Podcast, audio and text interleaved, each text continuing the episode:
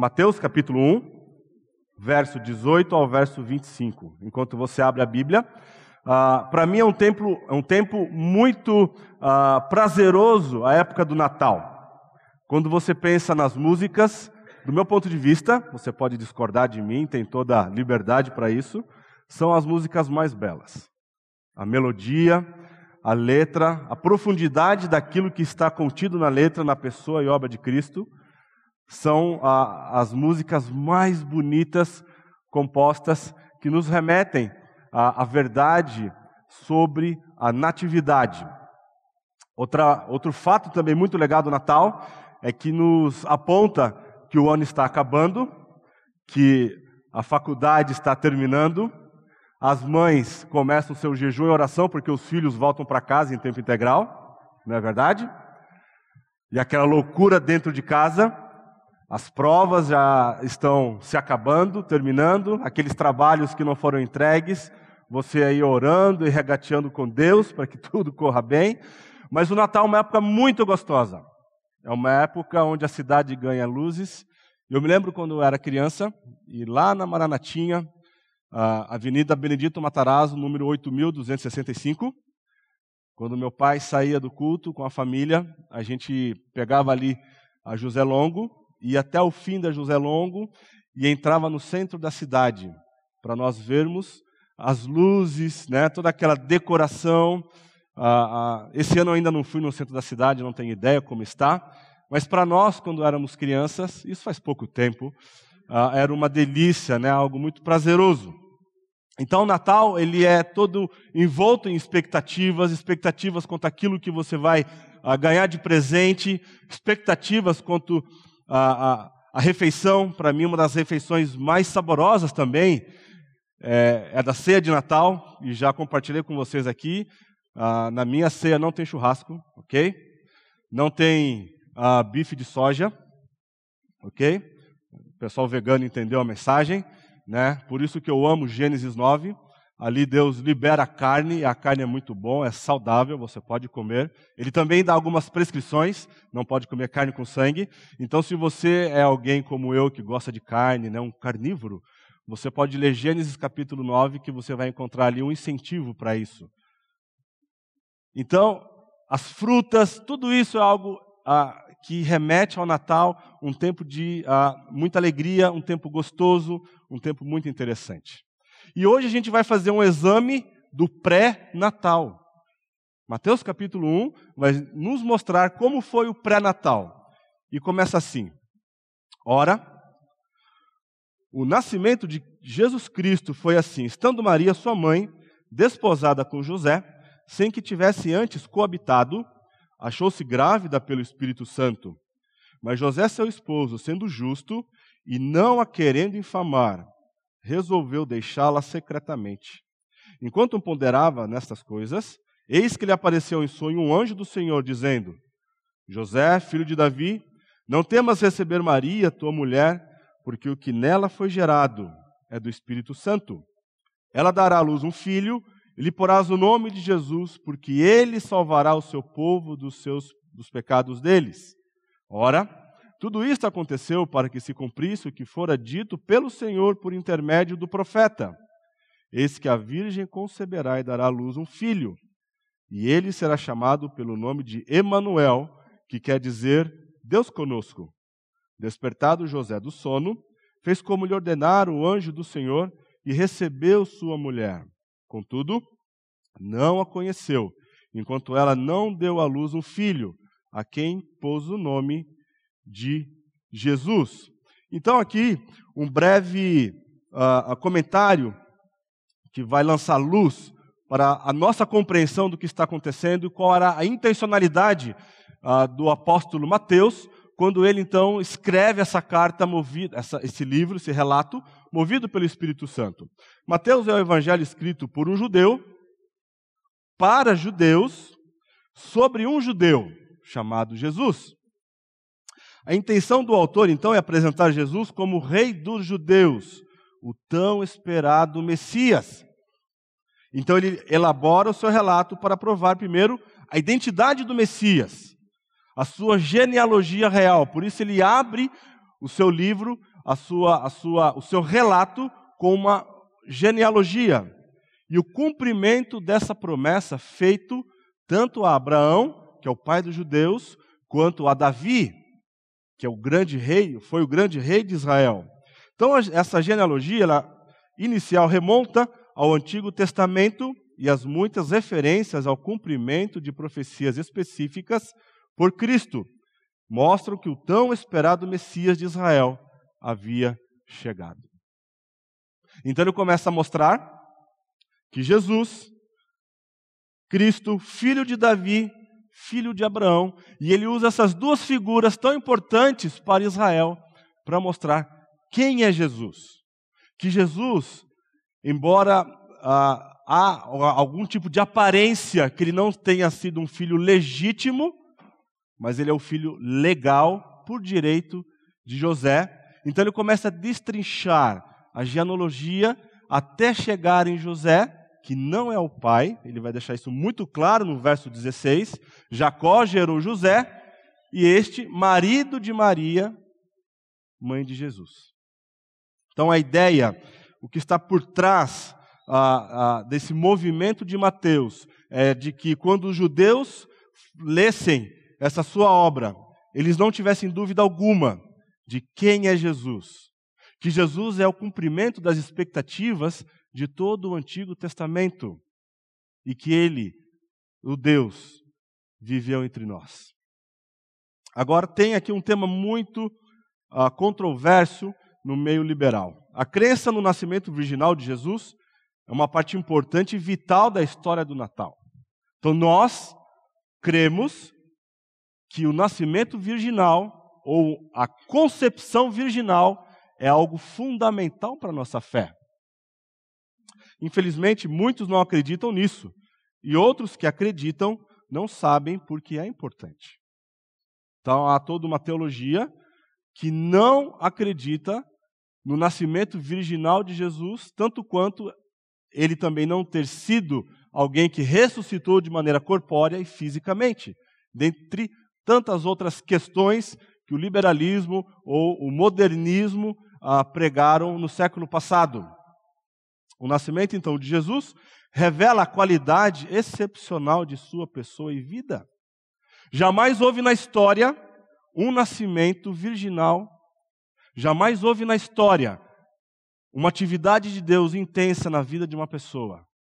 E jamais haverá na história um outro nascimento virginal. Quando Deus então decide visitar a humanidade, quando Deus decide, em sua graça e misericórdia, fazer alguma intervenção no seu povo, ele o faz por meio de uma criança. Nós podemos nos lembrar da história de Abraão e Sara, aqueles uh, dois uh, uh, idosos né, que tiveram um filho chamado Isaac. Isaac, então, é o pai dos judeus. Depois nós vemos o desenrolar da história. Raquel, Raquel estéreo. Então Deus abre a madre dela. Depois nós vemos a história de Sansão, que dos juízes é o homem que mais prefigura Cristo. Antes mesmo do seu nascimento, ele recebe qual é a sua missão de vida, que é libertar o povo de Israel dos, uh, dos filisteus. E ele o faz isso na sua morte. Na morte de Sansão, ele então conquista e ele cumpre aquilo que Deus havia ah, separado para ele. Na sua morte, ele vence os seus inimigos. Isso aponta para Cristo. Cristo na cruz do Calvário, com sua morte, ele vence o nosso maior inimigo. Então, quando Deus ele deseja usar alguém na história, ele faz por meio de uma criança. Então, nós precisamos entender qual a relevância da doutrina do nascimento virginal? Não é algo tão simples, é algo que toca de maneira profunda a nossa fé. Em primeiro lugar, então, porque a Bíblia registra esse fato e, portanto, não crer implica em rejeitar a autoridade das Escrituras. Meus irmãos e amigos, vejam como isso é algo sutil. Se você não crê no nascimento virginal de Cristo, então você não está dando crédito à autoridade das Escrituras. Nós cremos que a palavra de Deus, ela foi soprada por Deus. Ela foi inspirada pelo Espírito Santo. Pedro trata disso, que homens santos falaram da parte de Deus, movidos pelo Espírito Santo. Paulo diz em 2 Timóteo 3,16: toda a escritura é inspirada por Deus. Então, se você não crê no nascimento virginal, que a Bíblia está relatando, está mostrando para nós, Mateus capítulo 1 e Lucas capítulo 1, você está dizendo então que a palavra de Deus não tem crédito. Se Deus é a fonte, se ela foi inspirada por Deus, soprada por Deus, e Ele então é a fonte dessa verdade, então quer dizer que Deus não é mais alguém verdadeiro. E se Ele não é verdadeiro, então a gente pode rasgar a nossa Bíblia. A nossa fé então é frágil, a nossa fé perdeu a sua sustentação. Entende como é sutil? Se a Bíblia registra que Jesus Cristo nasceu de uma concepção virginal, sem a intervenção de um homem, e nós iremos ver os desdobramentos disso, nós temos que crer nisso, isso é fundamental para a nossa fé. Nós temos duas formas de entendermos a revelação do Senhor. Deus se revela, primeiramente, pela natureza, então todos nós somos indesculpáveis, porque temos a consciência de que Deus existe. Salmo 19, 1 diz que ah, os céus proclamam a glória de Deus e o firmamento anuncia as obras das suas mãos. Então a natureza grita que existe um Deus criador. Depois há a revelação especial, ou seja, aquela revelação onde nós, onde Deus se dá a conhecer a nós, e é por meio da palavra dele. Portanto, se a palavra dele não tem credibilidade, tudo aquilo que está relatado na palavra de Deus, então se torna uma questão, uma dúvida. Por isso, a inerrância da palavra de Deus, a infalibilidade dela, a autoridade dela é algo extremamente importante para nós. Nós cremos na inerrância, não há nenhum erro nela. E ela não é infalível, por quê? Porque ela vem de um Deus que é perfeito e que não falha. Portanto, o registro aqui é real, nós cremos. A doutrina do nascimento virginal é um lembrete de que a nossa salvação é sobrenatural. Isso não é tremendo? Não há intervenção humana, não há participação do homem. É Deus que construiu uma escada e agora ele desce e ele então chega até nós. Por meio de Jesus, um representante igual a nós, de pele e osso. O nascimento virginal é evidência então da atividade do Espírito Santo. É um lembrete de que nossa salvação, embora vinda por meio da humanidade, é totalmente de Deus. Meu amigo, se você está aqui hoje e você acha ou você tem pensado, tem postulado em sua mente e alimentado ah, essa mentira em sua mente de que basta você ir à igreja que é suficiente para você ser salvo. Que para você ser salvo, você basta apenas é, é, fazer coisas boas, não matar, não roubar, ser alguém moralmente correto Segundo a palavra de Deus, isso não é garantia de salvação. Você está abraçando um engano, um engano de Satanás. A salvação é uma obra única, feita por um homem, Jesus Cristo, e o mérito e o crédito é totalmente dele. Por mais que eu tente viver uma vida moralmente correta, por mais que eu me esforce para ser alguém correto com as pessoas, com os meus vizinhos, com os meus familiares. Isso não é garantia de salvação. Você pode ter sido criado numa igreja, ter sido apresentado aqui na igreja. Na sua adolescência você cantava, fazia peças teatrais aqui na igreja. Na juventude você cantava no coral, participava da, uh, dos jovens da Maranata. Mas se você não teve um encontro com Jesus, você não é um salvo, você precisa ter um relacionamento pessoal com Cristo. Quarto argumento: o nascimento virginal também é um lembrete de que a salvação de Deus é plenamente um presente da graça. Meus irmãos, isso aqui é por demais precioso. Porque se nós somos incapazes de fazer algo para produzir a salvação, isso, nos, isso deveria nos deixar em pânico. Mas como Jesus veio, e em Romanos capítulo 5 ah, diz que, ah, ah, que Deus, quando enviou Jesus, não foi quando éramos pessoas nobres. Ele revela seu amor quando ele deu Cristo para morrer por pecadores. Então é um presente da graça do Senhor. É um presente que Jesus Cristo oferece a você.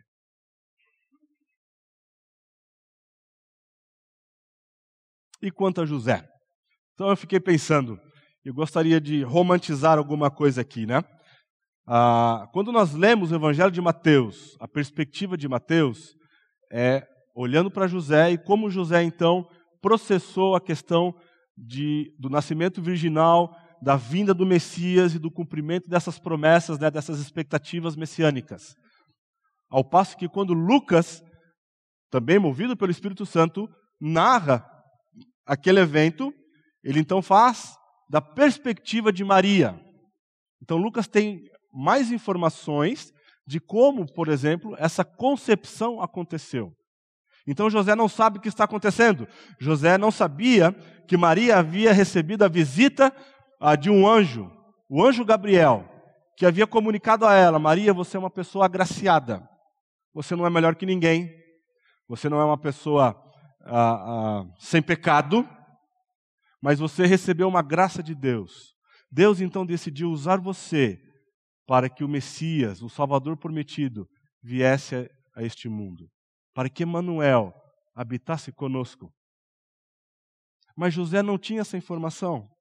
Maria, então, quando recebe isso, ela vai para as montanhas de Efraim, fica com sua prima Isabel por três meses e, quando volta, Provavelmente, então, ou da boca dela, ou então José tem alguma percepção visual.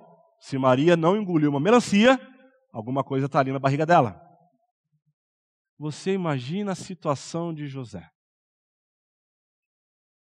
Ele não sabe dessa gravidez, de como ela aconteceu. Ele simplesmente está olhando para aquilo. Ele olha para aquela situação Diz o texto que ele está desposado, ou seja, ele tem um compromisso sério com aquela mulher. E agora ela está grávida. Mas a Bíblia diz que José era um homem justo. E aqui a ideia não quer dizer uma perfeição sem pecado, mas sim alguém de caráter íntegro, geralmente obediente e fiel aos mandamentos de Deus. Então, ser justo é uma marca de José. E como homem justo, a maneira dele reagir é uma maneira muito bondosa e amorosa. O homem justo, ele não reage controlado pela ira. Ele não está aqui desejoso de, ah, a hora que a Maria chegar aqui, eu arrebento ela. eu vou curar a apendicite dela.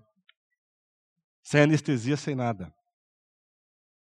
Você não vê alguém controlado pela ira, pelo ódio, alguém desejoso por vingança.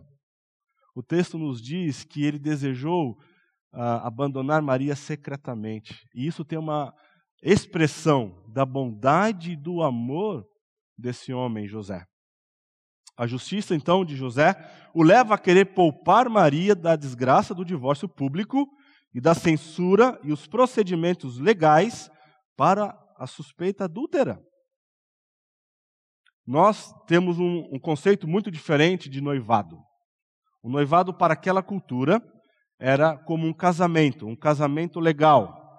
Vamos imaginar aqui numa perspectiva bem simples. Maria e José foram ao cartório, fizeram um casamento civil, porém cada um morava em sua própria casa.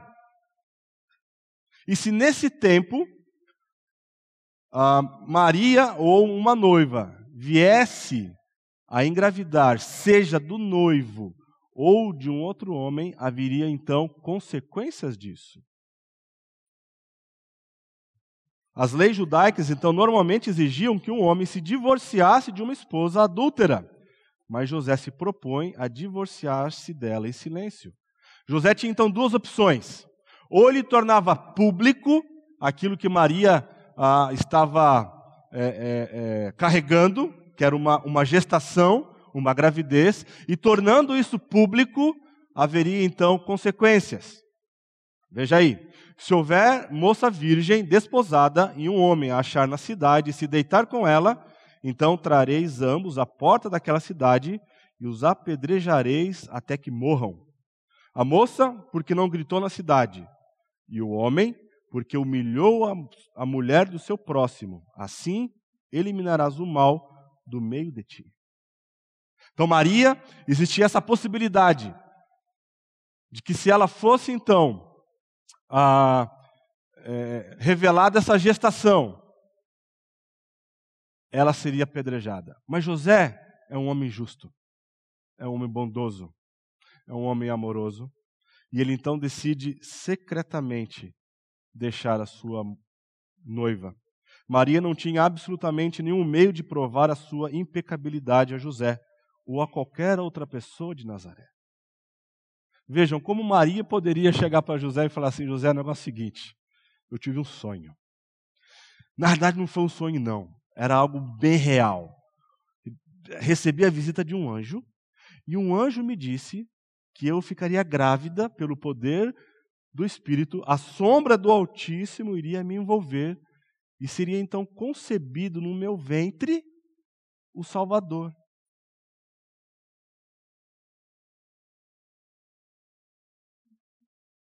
Maria, quanta criatividade.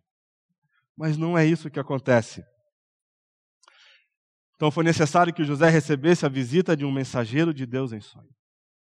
Eu fico imaginando, enquanto preparava o sermão, José chega em casa, deita lá na sua cama e fica olhando, não sei se tinha laje na casa dele, né, se tinha alguns buraquinhos ali no telhado, olhando para as estrelas e pensando como isso foi acontecer. Que mulher miserável. Como ela pôde fazer isso comigo? Eu amo tanto Maria e agora ela está grávida. O meu sonho de se casar com ela foi por água abaixo. Como isso foi acontecer? E enquanto José pensava algumas coisas que nós não sabemos quais são, ele caiu no sono.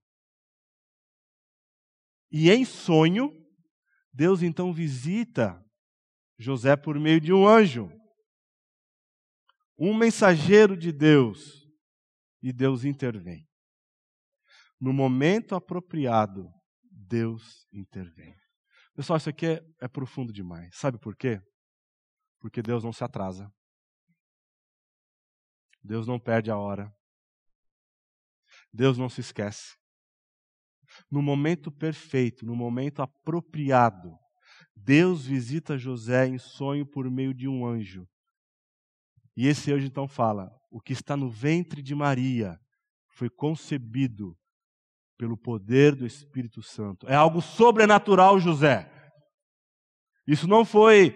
A, a, a, não há participação de um homem. Maria não foi infiel. Aliás, José, você é da linhagem de Davi. Você é um príncipe. E como príncipe, Deus vai escolher você para cuidar tanto de Maria quanto do Filho de Deus.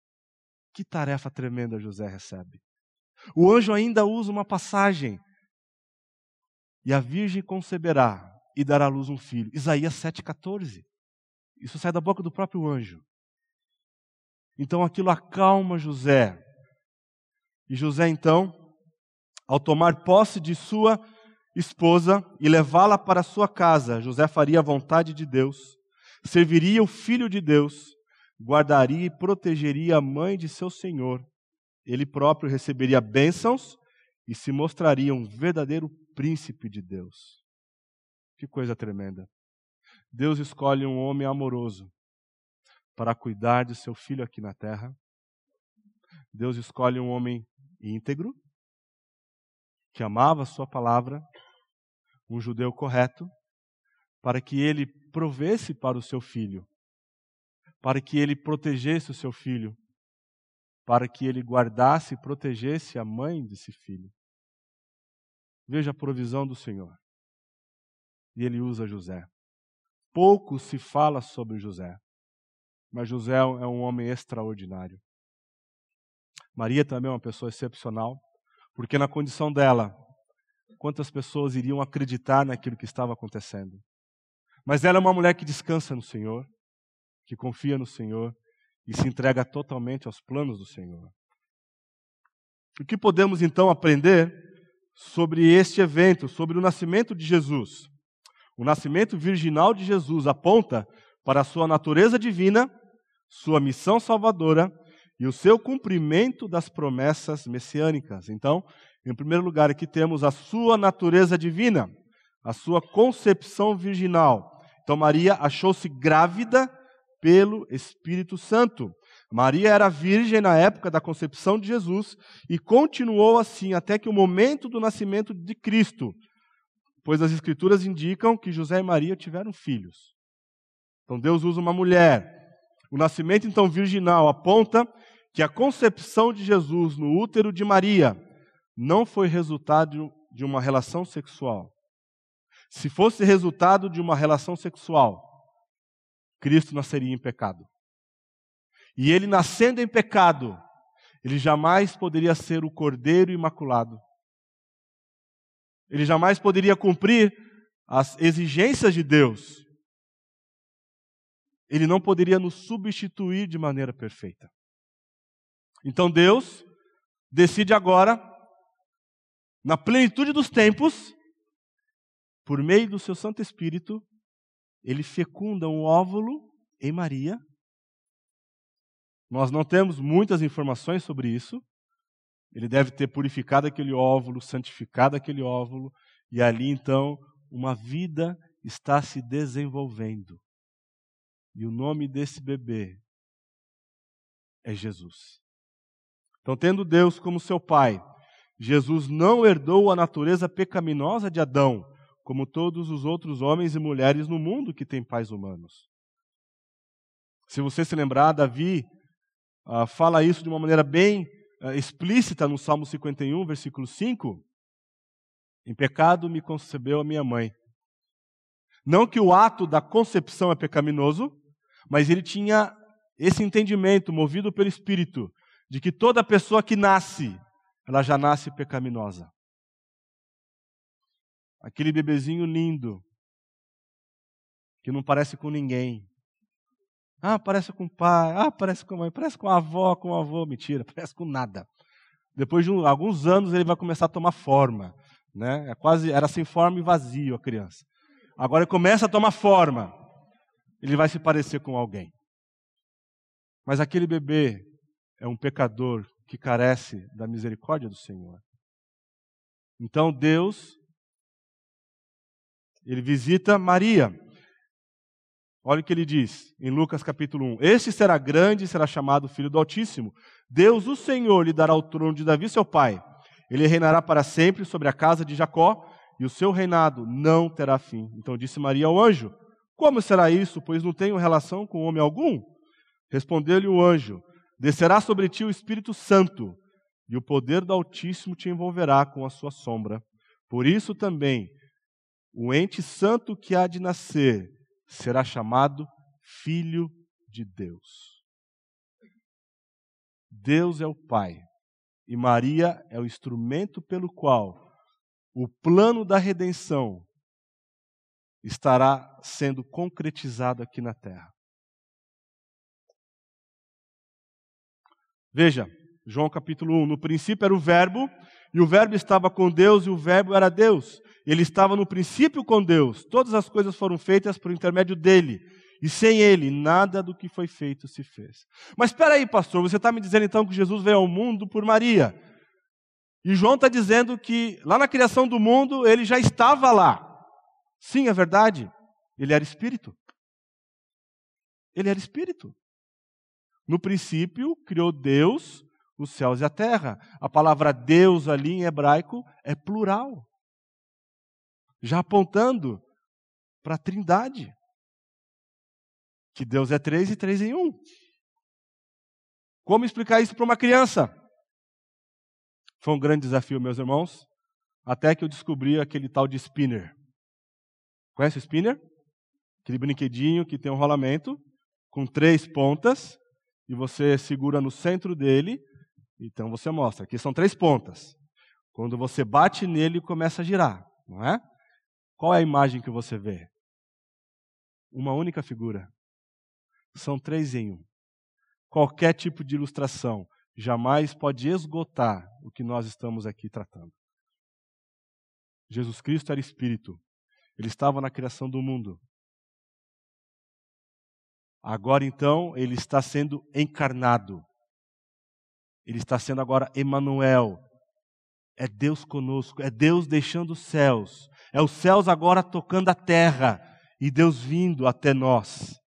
Então não há nenhum tipo de a, a, a antítese, não é algo antitético, não é algum tipo de antagonismo na Bíblia, mas é Deus que era espírito, agora ele se encarnou e o seu nome é Jesus. Romanos 9,5, Paulo ah, falando ah, sobre os judeus, deles são os patriarcas, e também deles descende o Cristo, segundo a carne, o qual é sobre todos. Deus bendito, para todos sempre. Amém. Ele está referindo a Jesus Cristo, que Jesus Cristo então é um Deus bendito. 1 João 5,20 também sabemos que o Filho de Deus é vindo e nos tem dado entendimento para reconhecermos o verdadeiro. E estamos no verdadeiro, em seu Filho, Jesus Cristo. Este é o verdadeiro Deus e a vida eterna.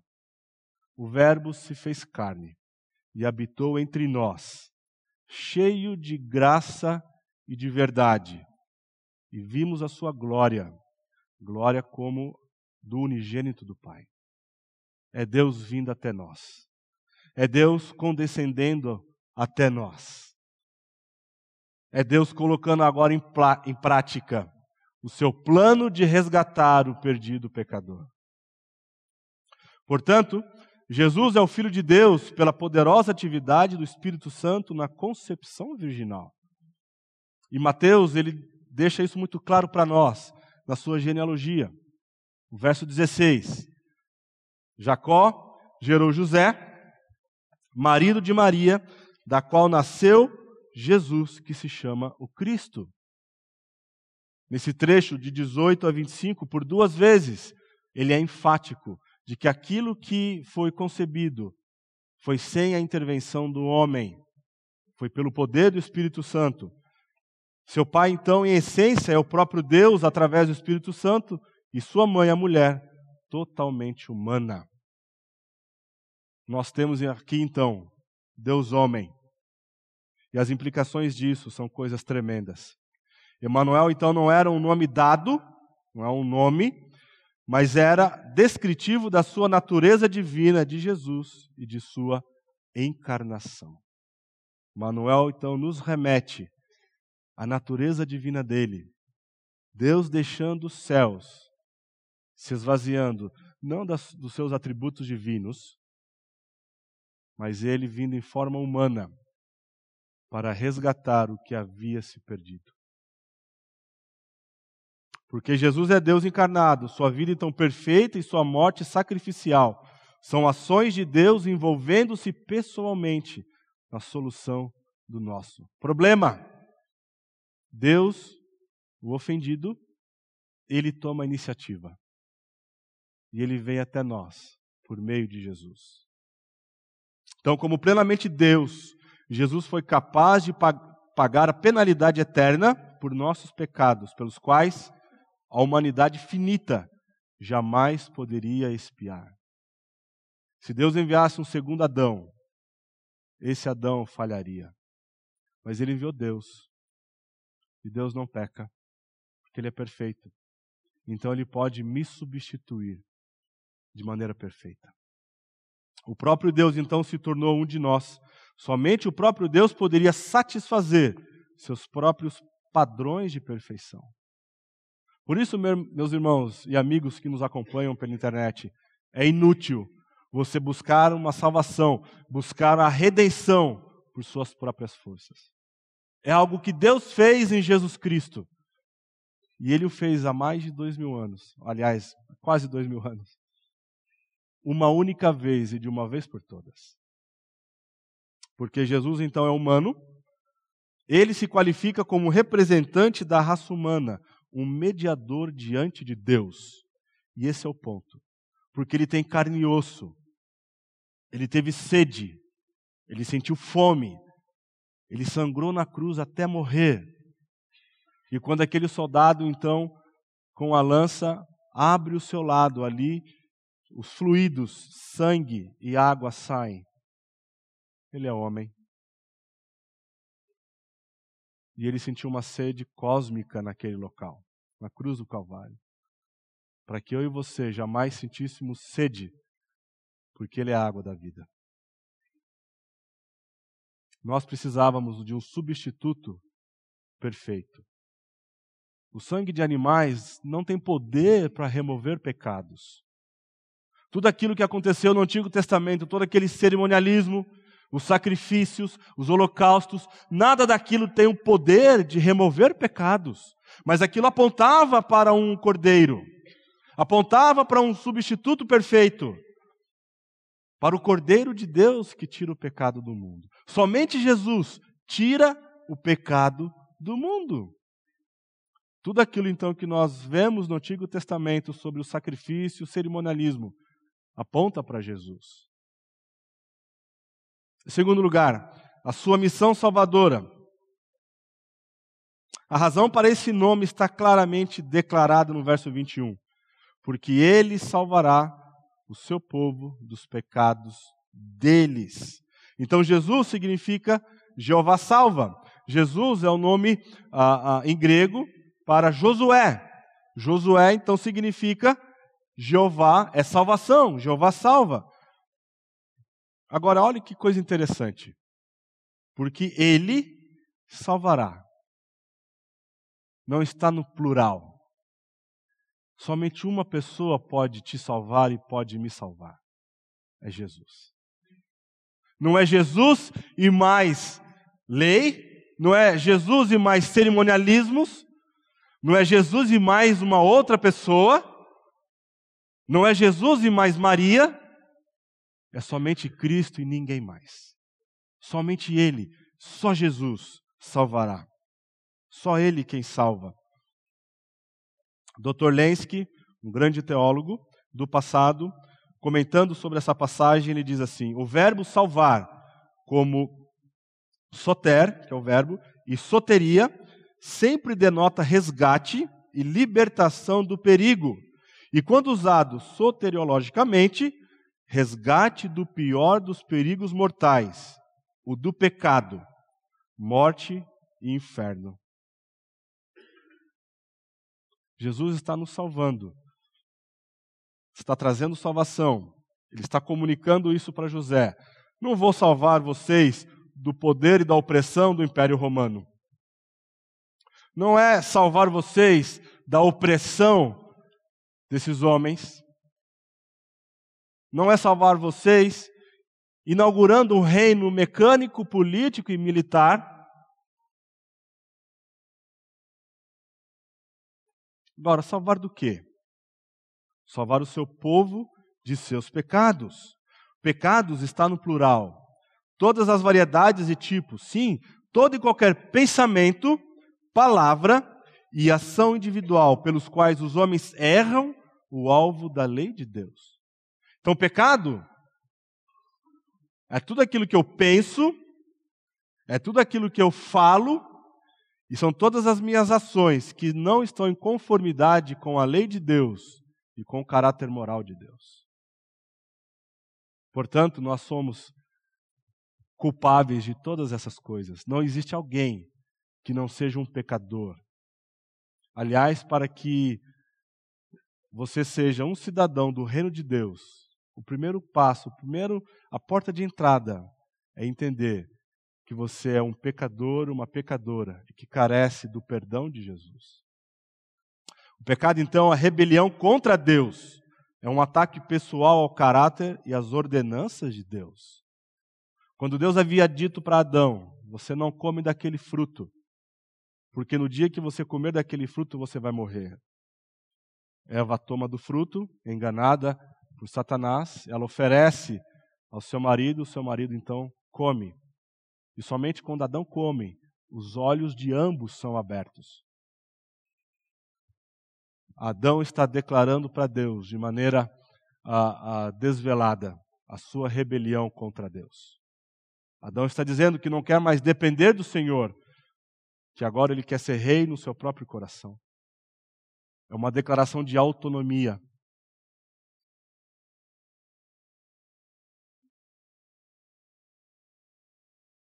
Quem é poderoso o suficiente para efetuar tal salvação? Se qualquer coisa que eu penso já é pecado. E o pecado, então, se eu peco em uma coisa, eu sou condenado por toda a lei. Se aquilo que eu falo se constitui, pode se constituir em pecado.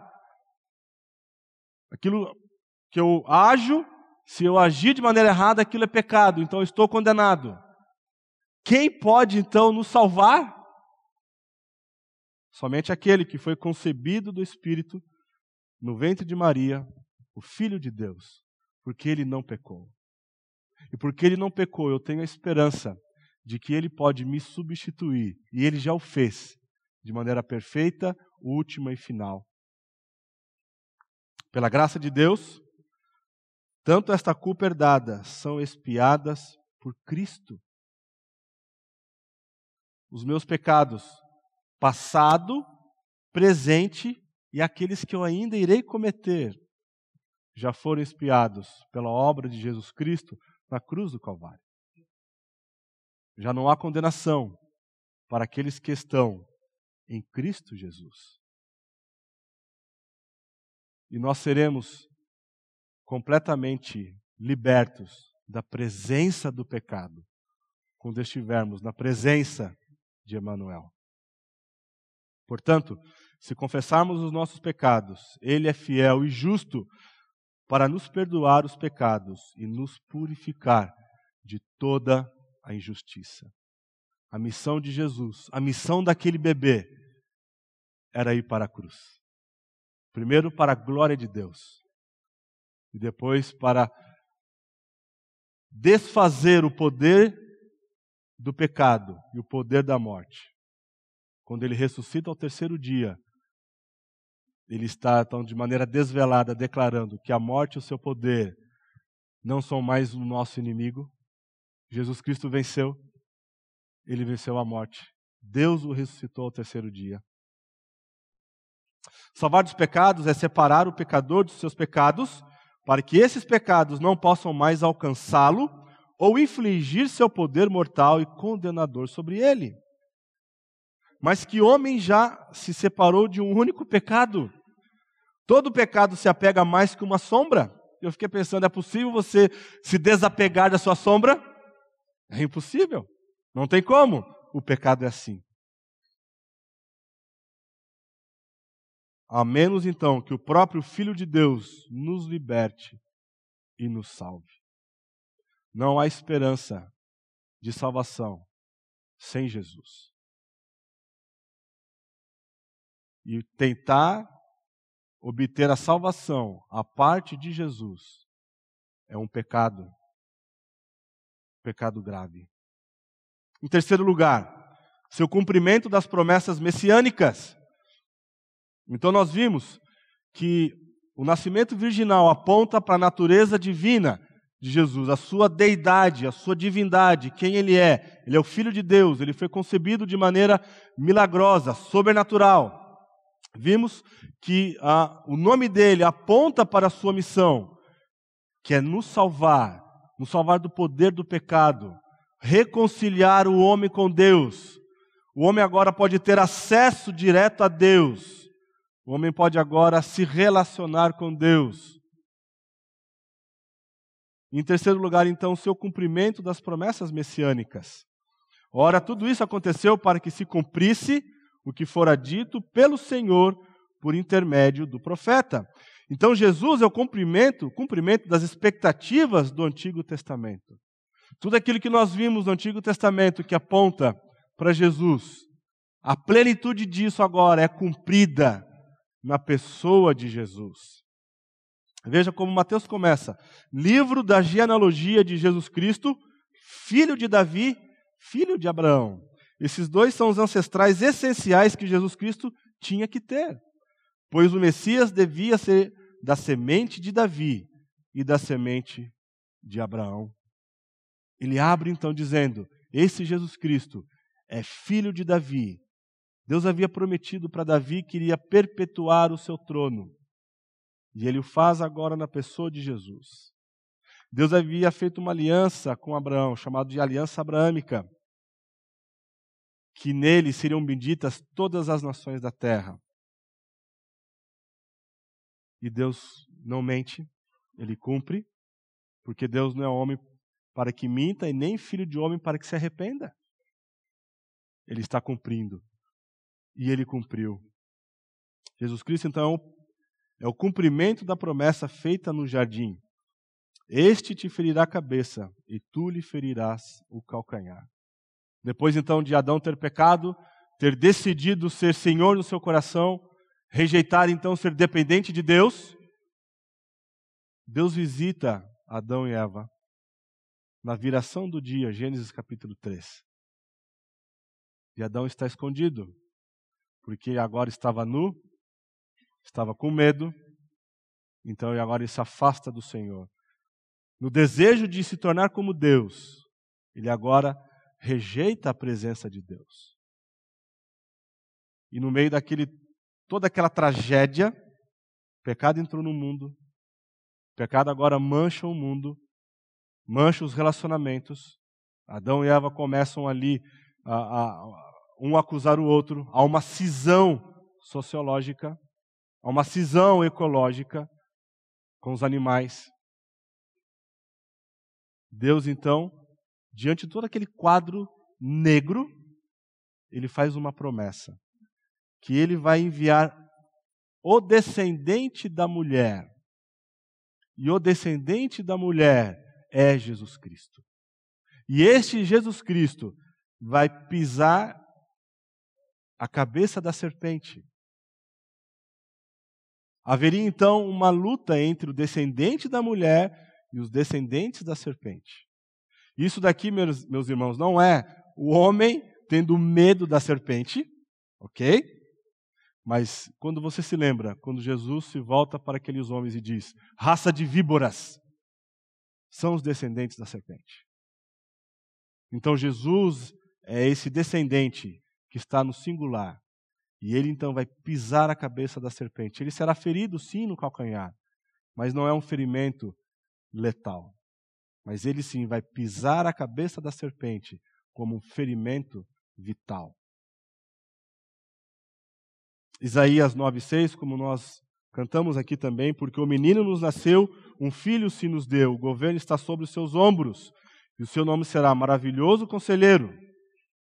Aqui é a capacidade de Cristo, um conselho sábio. Não é maravilhoso, vírgula, conselheiro. O maravilhoso, ele está ah, trazendo qualidade, ele está qualificando o substantivo conselheiro. Ele não é qualquer conselheiro, ele é um maravilhoso conselheiro. Ele é Deus forte, aquele Deus guerreiro que venceu o seu inimigo. Ele é o Pai da eternidade, mostrando que Jesus é eterno. E ele é o príncipe da paz. É aquele agora que vai reunir homem e Deus Gálatas 4:4, quando Paulo diz: "Vindo, porém, a plenitude do tempo, Deus enviou seu filho, nascido de mulher, nascido sob a lei." Então Jesus é o cumprimento dessas promessas. Ora, as promessas foram feitas a Abraão e ao seu descendente. Não diz e aos descendentes, como se falando de muitos, porém como de um só. E ao teu descendente, quem é este? Cristo. Jesus Cristo é o cumprimento das expectativas do Antigo Testamento.